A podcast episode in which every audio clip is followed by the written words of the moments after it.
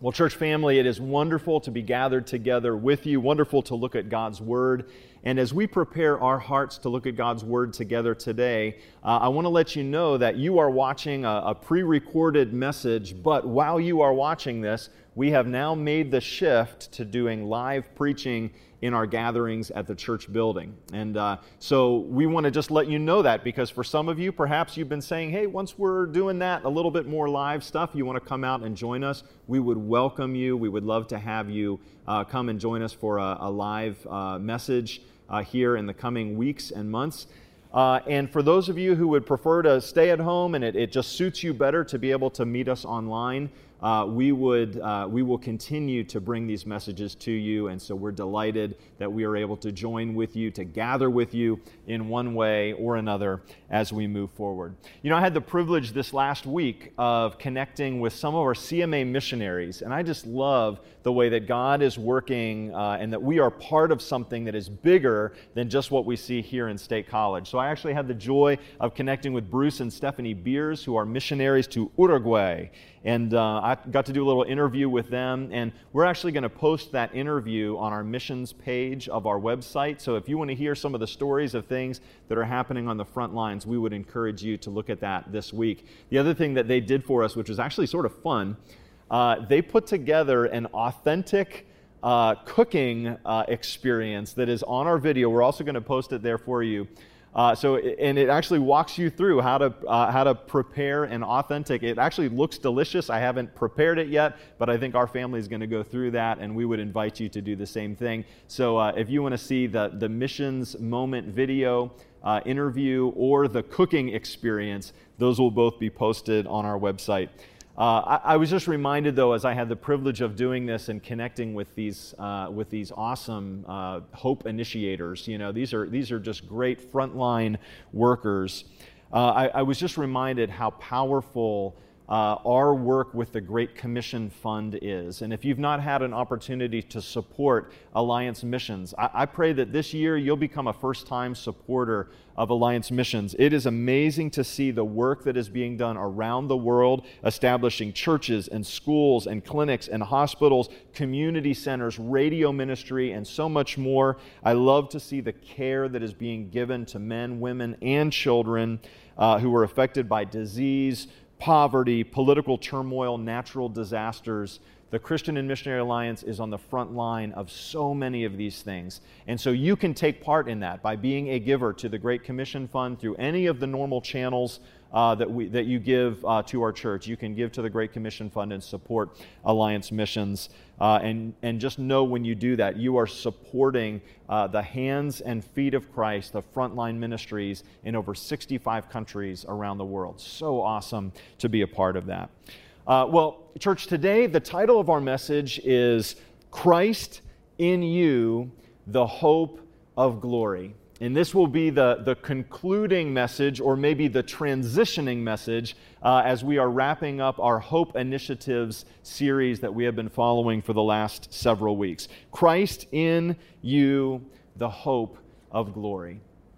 Uh, I was listening to a podcast in this uh, recent weeks where the guest and the host were talking about uh, a, a prob- they were talking about problems in society and our world, and of course, it's not too hard to look uh, and to find some when you look for problems in our society and our world. But this was the lament that they were talking about. They were saying uh, it is lamentable, but research shows that human beings have a tendency to disengage when they aren't able to see the immediate good tied to the efforts that they're making. So it doesn't really matter what the issue is, whether you're talking about environmental issues or education or just simply working together through a pandemic. Uh, but it is typical for people to sort of fizzle out when we don't see immediate results. However, when we begin to see results with the things that we're actually putting our energy and our time, our money, our hands to, uh, we're capable of making significant changes for the good. Well, you know, so I'm listening to this radio show, and it starts. It started to make me think about our calling, our mission, uh, the hope initiatives that we have been undertaking and encouraging you to undertake in this season. And you know, I think if you were to apply that, you would say it this way. Uh, if you begin to uh, see this as a list of things that, you know, is stuff that we probably should be doing or probably ought to be doing more, it would be very easy to feel disconnected from the results. And then you start to fizzle, you start to lose steam. But when you tap into the powerful message, like what you heard last week when Pastor Chad was talking from, from the book of Romans, that we start to see each of ourselves as a smaller part being formed into the greater whole, that is the body of Christ, and that each of us has a role to play in this mission of Christ, then all of a sudden we start to see, we start to make those connections and it starts to build momentum in us. You know, one of the things that I love about this passage in Romans 12, where, where Chad was preaching last week, uh, is that it gives us that sort of all in kind of call. It means that you have a part to play in the body of Christ. You have a part to play in the hope initiatives that will further the gospel of Christ. You have gifts that you can use, and by God's grace, He is going to show you what your hope initiative is. And so, without apology, may I continue to ask the question what is the hope initiative that God is calling for you to undertake? What are the ways in which God is calling you to show gospel demonstration and gospel declaration in your spheres of influence? And, church, I just want you to know that every time we say yes, even in small ways, we are collectively tapping into the potential work that God desires to do. So, with that in mind, and, and that idea of, of staying motivated and seeing the results of what God wants to do through you and your hope initiatives in this season, I want you to look at Colossians chapter 1 to what is one of my favorite passages of Scripture. In Colossians chapter 1, where, where Paul is, is unfolding his thanksgiving for the Colossian church, and he's saying how he prays for them. And then he has just said in verse 13 that, you know, that God has delivered us from the domain of darkness and transferred us to the kingdom of his beloved Son, in whom we have redemption, the forgiveness of sins. And then he turns his attention to talk about that beloved Son, to talk about the object of our hope. And this is what Paul writes in Colossians 1, verse 15 and following. It says, He is the image of the invisible God, the firstborn of all creation. For by him all things were created in heaven and on earth, visible and invisible, whether thrones or dominions or rulers or authorities, all things were created through him and for him. And he is before all things, and in him all things hold together. And he is the head of the body, the church. He is the beginning, the firstborn from the dead, that in everything he might be preeminent. For in him all the fullness of God was pleased to dwell, and through him to reconcile to himself all things, whether on earth or in heaven, making peace by the blood of his cross. May God add blessing to the reading of his word this morning. Well, I love this passage of Scripture because if there is any area where you could turn to get a clear picture of who Christ is, it's Colossians 1. And you could expound on every one of these descriptors for probably sermons at a time, but let me just ask us to focus in on this first phrase He is the image of the invisible God. We get in this passage a very clear picture of Christ. And that's something that I want to focus on in this first point of the message a clear picture of Christ. We just said a few moments ago that, you know, when we don't see ourselves connected to the greater whole, it's easy to lose steam. And so, if you would come to the end of this Hope Initiative series simply saying, you know, I'm going to work hard and I'm going to do things, I'm going to do more than I used to do, but if it's disconnected from the picture, the object of our faith, you're going to miss out. So we need to have a clear picture of Christ. May God give us a clearer picture even through our message today. Uh, I want to give you this um, maybe a little bit of a confession. Uh, the truth of the matter is, I firmly believe that without Christ, we would have a transcendent, holy, higher, wiser, stronger God, and we would have no way to really ascend to his level. I want you just to think about this for a moment. What would your, what would your walk with God look like apart from Christ? Uh, if I look at some of the Old Testament examples, I would say, very much like Job said, I'm reading Job in my devotions right now, uh, I would have no way to make my case before him. I would realize, like the Israelites, I would have no way to approach a God like this. In fact, I would go so far as to say this that this is the fruitless pursuit of every religious practice designed to appease or influence God in some way. And it's for many of us, many of you that are even listening to this, the reason you've been so burned out on religion is that you have no way to ascend to the level of a holy God. I would say it this way without Christ, I would probably be a very well intentioned agnostic. And I say that because even now, when I try to get my mind around a timeless, endless, all powerful, all knowing, ever present, immovable mover, I can't do it. I can't, I can't get my mind to understand who God is purported to be. In fact, there's been times in my life, and maybe in yours as well, you would say it's terribly frustrating to attempt a life of faith with a God so big. But, church, I want you to understand how amazing this is. He is the image of the invisible God. I want you to catch what a gift we have been given simply in the knowledge of who Christ is. We have a transcendent, holy, higher, wiser, stronger God, but one who has condescended to our level. Read Philippians 2 and read the description of who Christ is and what he has done. Though he had equality with God, he did not consider that equality something to be grasped, but he humbled himself. He was God with skin on. He became like us so that even now, as we read through Scripture, we can read the accounts of his birth, we can read the accounts of his life, we can read the accounts of his friendships, his death, and his ever growing global following that sprung up in the wake of his resurrection and ascension. That's what we're getting ready to celebrate very soon. We can walk in the places where he walked.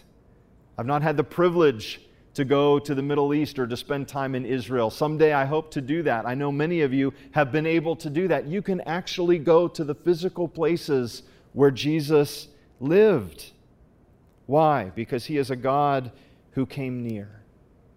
And not only did he come near to us, but he is a God who came near, came into the midst of our pain and our difficulty. That's what we're going to celebrate here in Holy Week as we come up, that we have a God who suffered for us who showed us what it means to live a life of sacrifice and then to call us into that blessed life as well. Verse 19 says it this way For in him, that is Christ, all the fullness of God was pleased to dwell. For every one of you who, like me, have said, I don't know if I can get my mind around the, the immensity of God Verse 19 says, In him all of the fullness of God was pleased to dwell, and through him to reconcile to himself all things, whether on earth or in heaven, making peace by the blood of his cross. This is an amazing clue to what God has done in the gospel. Yes, we serve an immense and immeasurable God, but in the person of Christ, we see the fullness of God. He is the image of the invisible God. So, in this coming uh, season, as we get to the Easter season, and you know, what a great time to be talking with your friends and to be praying for those who don't know Christ or don't know, have a relationship with our in, amazing God. This is an awesome time for you to be able to do that. We're going to focus in on Easter Sunday and on the weeks following on this theme that hope, we've been talking about hope for a long time, hope has a name. And in this final portion of the series, we're, we're preparing to make this shift into Holy Week, but we're going to see that it's really a continuation of this message because hope has a name. His name is Jesus Christ. And I'm looking forward to unpacking that, that Easter theme with you, but maybe even more excited to unpack that with the people in our community and in your spheres of influence who need to know that hope has a name, and that name is Jesus Christ. So we see a, a clear picture of Christ emerging in this scripture, and I, I, love that. But then we also see Paul shifts in verse 21 to a clear picture of self. Read with me verses 21 and following. He says, "In you, who once were alienated and hostile, hostile in mind, doing evil deeds, he has now reconciled in his body of flesh by his death in order to present you holy and blameless and above reproach before him. If indeed you continue in the faith, stable and steadfast, not shifting from the hope, there's that word again, and not shifting from the hope of the gospel that you heard, which has been proclaimed in all creation under heaven, and of which I, Paul, became a minister. We're going to pause you right there for a moment because I want you to make sure that we not only have a clear picture of Christ, but also this scripture gives us a clear picture of self. He has a little back and forth saying, This is who you once were. Verse 21 You who once were alienated, once were hostile, once were doing evil deeds, he has now reconciled in his body of flesh by his death.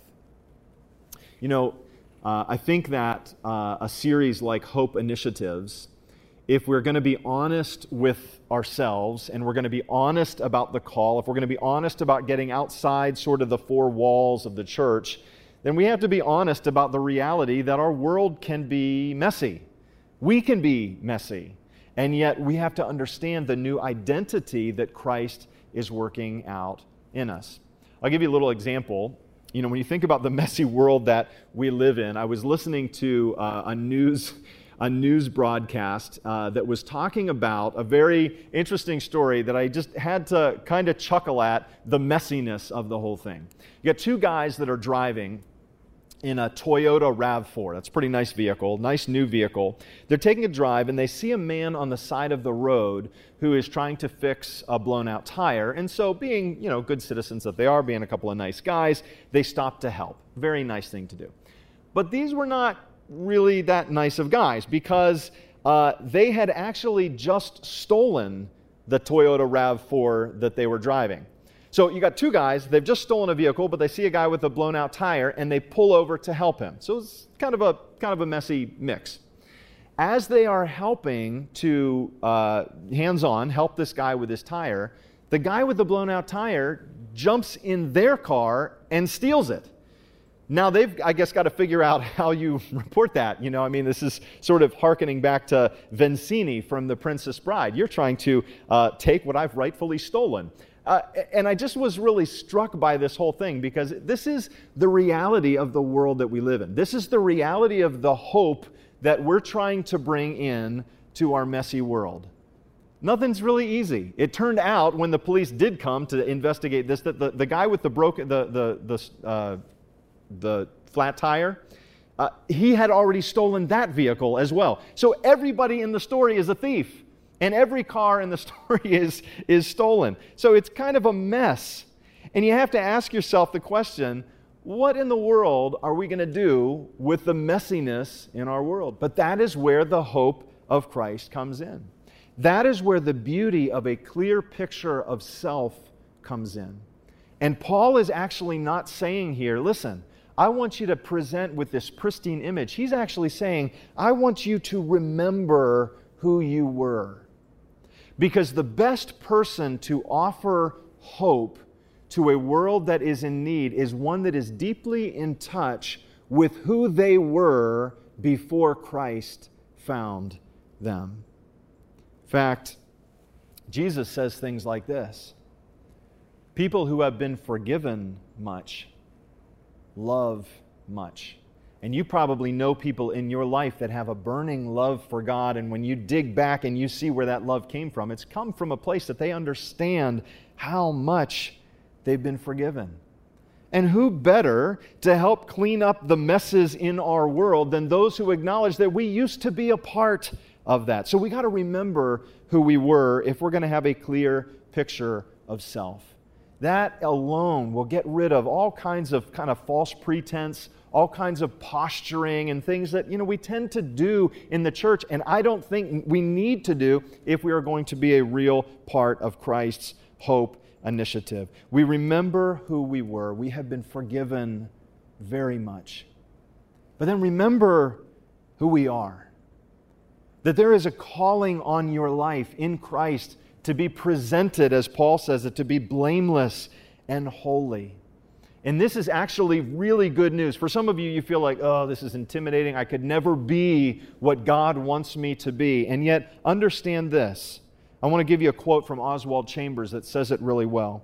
He says, There is only one kind of human nature, and that is the kind of human nature that we have all got. So there is not any one of us that could walk away from this message saying, You know, I really don't need the finished work of Jesus. But he goes on to say this there's only one kind of holiness, and that is the holiness of Jesus Christ.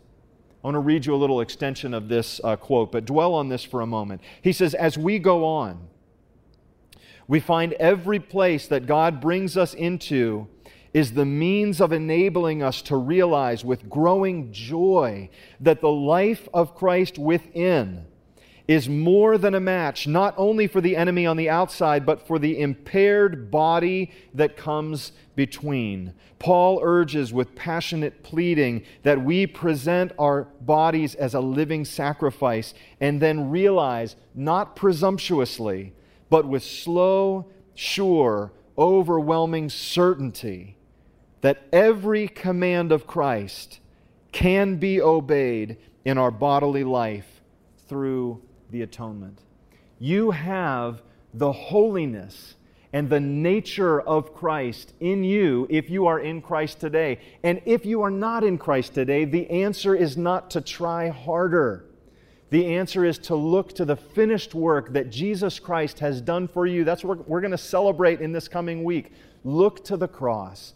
Look to the empty tomb and understand that every sin in your life has been forgiven and that every fear in your life has been overcome. And then bow your knee to the Lordship of Jesus Christ, and in your own words, confess your sin, confess your needs, and you will find a clear picture of Christ and a clear picture of self in a beautiful collision. And that's where we're going to go in this last point in verse 24. Verse 24 reads this way Now I rejoice in my sufferings for your sake, and in my flesh I am filling up what is lacking in Christ's afflictions for the sake of his body, that is, the church, of which I became a minister according to the stewardship from God that was given to me for you to make the word of God fully known the mystery hidden for ages and generations, but now revealed to the saints. And now we come to this beautiful collision. To them, God chose to make known how great among the Gentiles are the riches of the glory of this mystery, which is Christ in you, the hope of glory.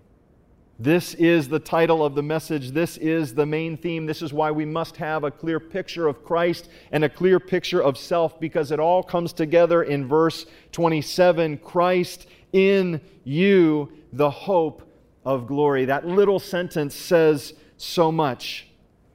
But what happens when we begin to get a clear picture of Christ? What happens when we begin to get a clear picture of self? and then arrive at this wonderful collision. Paul's joy was to declare the mystery of the gospel. It is Christ in you, the hope of glory. This is what will sustain you as you put yourself on the front lines of being a hope initiator, one who would take on the hope initi- initiatives of Christ. This is what will keep you going, the bigger picture of God's glory displayed as Christ's life is worked out in you. Several years ago, I was reading a book by Simon Sinek called Start with Why, a great book that I would recommend. In it is, was the first time I had heard this little illustration. He says, I want you to consider the story of two stonemasons. You walk up to the first stonemason and you ask, uh, Do you like your job? And he replies this way He says, Well, I've been building this wall for as long as I can remember, and the work is monotonous. I work in the scorching hot sun all day. The stones are heavy, and lifting them day after day can be backbreaking. To be honest with you, I'm not even sure if this project is going to be finished in my lifetime, but it's a job and it pays the bills, and you thank him for your time, for his time, and you walk on. 30 feet away, you see a second stonemason working on the same wall, doing the same job. And you ask them this question Do you like your job? And he answers this with a little sparkle in his eye I love my job. I'm building a cathedral. Surely I've been working on this as long as I can remember, and yes, the, the work can be monotonous, and, and I work out in the scorching hot sun all day. The stones are heavy. Lifting them can sometimes feel like backbreaking work. In fact, I'm not even sure if this project is going to be done in my lifetime, but I'm building a cathedral. And there is an infusion of hope that you see in the second person that seems to be missing from the first. Paul is giving an incredible infusion of hope to anyone who feels that the work has become a bit monotonous. The answer is not to say, let's just work harder, let's just tough it out a little bit more, let's just put a little bit more sweat into this thing, but rather the passage of this scripture gives us with crystal clarity the big picture that for some of you perhaps has been missing or maybe has grown a little bit faint. This is the big picture that will fuel your hope initiative. It is Christ in you, the hope of glory. This is the big picture that will make the difference in your journey. This is why faithful followers of Christ, who even this last weeks have received unwanted trials, or bad news, and yet you find yourself able to overcome, able to have a hope beyond reason, able to be able to find strength even in the midst of that trial. Why? It's because Christ in you is the hope of glory. This is why God often uses those who can't claim to be the best or the brightest. And yet God uses them for incredible kingdom impact. Why? Because of Christ in you, the hope of glory. This is why, for some of you, I want to say it, speak very, clean, very clearly. Uh, you are not too old to make kingdom impact. And you need to hear that from your pastor this morning. Why? Because there is Christ in you, the hope of glory. Some of you need to hear the same message on the other end of the spectrum. You are not too young to make kingdom impact. Why? Because Christ in you is the hope of glory. This is why the church will endure until Christ calls us home. Despite our failings, despite our shortcomings, despite the places that still need to be healed, despite the incredible uncertainties in our world, trumping all of those things is Christ in you, the hope of glory. Church, I share this message with you today that you would not lose heart on the hope initiatives that Christ has called you to. That you would not lose heart in the hope initiatives that Christ will call you to. And if we can continue to be a people who come with open hands and open hearts and a little bit of hunger and a little bit of passion to say, we need more of Christ and less of me, we need a clearer picture of who He is. We need a clearer picture of who we were and who we are being called to be. And the beautiful collision therein is Christ in you, the hope of glory. That will be a hope that will sustain you in the coming trials. That will be a hope that will ground you in the coming year. I look forward to seeing how God will work this out in us as we continue unapologetically to say, What is your hope initiative? How will you declare and how will you demonstrate the gospel message of Jesus Christ? Ask Him. Ask Him to show you. I'm going to ask you to pray with me as we conclude. And uh, I, would like to share with you a, uh, a Lenten prayer. This is from the Puritan tradition. Uh, and it's a beautiful picture that just points us to Jesus. And as we go into this Holy Week uh, season, we're, we're going to offer a, a, devotional each day of this week from one of our pastoral staff leading up to Good Friday. And at Good Friday, I'd like to join you at the communion table for my devotion. Uh, to, to wait with you in the shadow of the cross and to remember the broken body of Jesus and the shed blood of Jesus. And, and we're going to be intentional about waiting in the quietness and in the sadness of that, of that sacrifice and then we're going to rush to Easter. And next week, we're going to celebrate the empty tomb and the risen Savior together. But all of this week, I, I, pray that your focus would be on Jesus, and, and maybe this prayer would help lead us in that direction. It reads this way Christ was all anguish that I might be all joy. He was cast off that I might be brought in. He was trodden down as an enemy that I may be welcomed as a friend. Christ surrendered to hell's worst that I might attain heaven's best. He was stripped that I would be clothed. He was wounded that I would be healed. He was thirsty that I might drink. He was tormented that I might be comforted. He was made ashamed that I might inherit glory. He entered darkness that I might have eternal light. Jesus, today we welcome and embrace Christ in us, the hope of glory. And I would simply pray as we conclude this message that if there's anybody that would say, I know who Christ is, but I know that he has never been Christ in me, he has never taken up residence in my life. Lord, today we bow our knee to the Lordship of Jesus Christ. And friend, may I just simply ask that you confess your sin before the Lord and welcome him in with joy.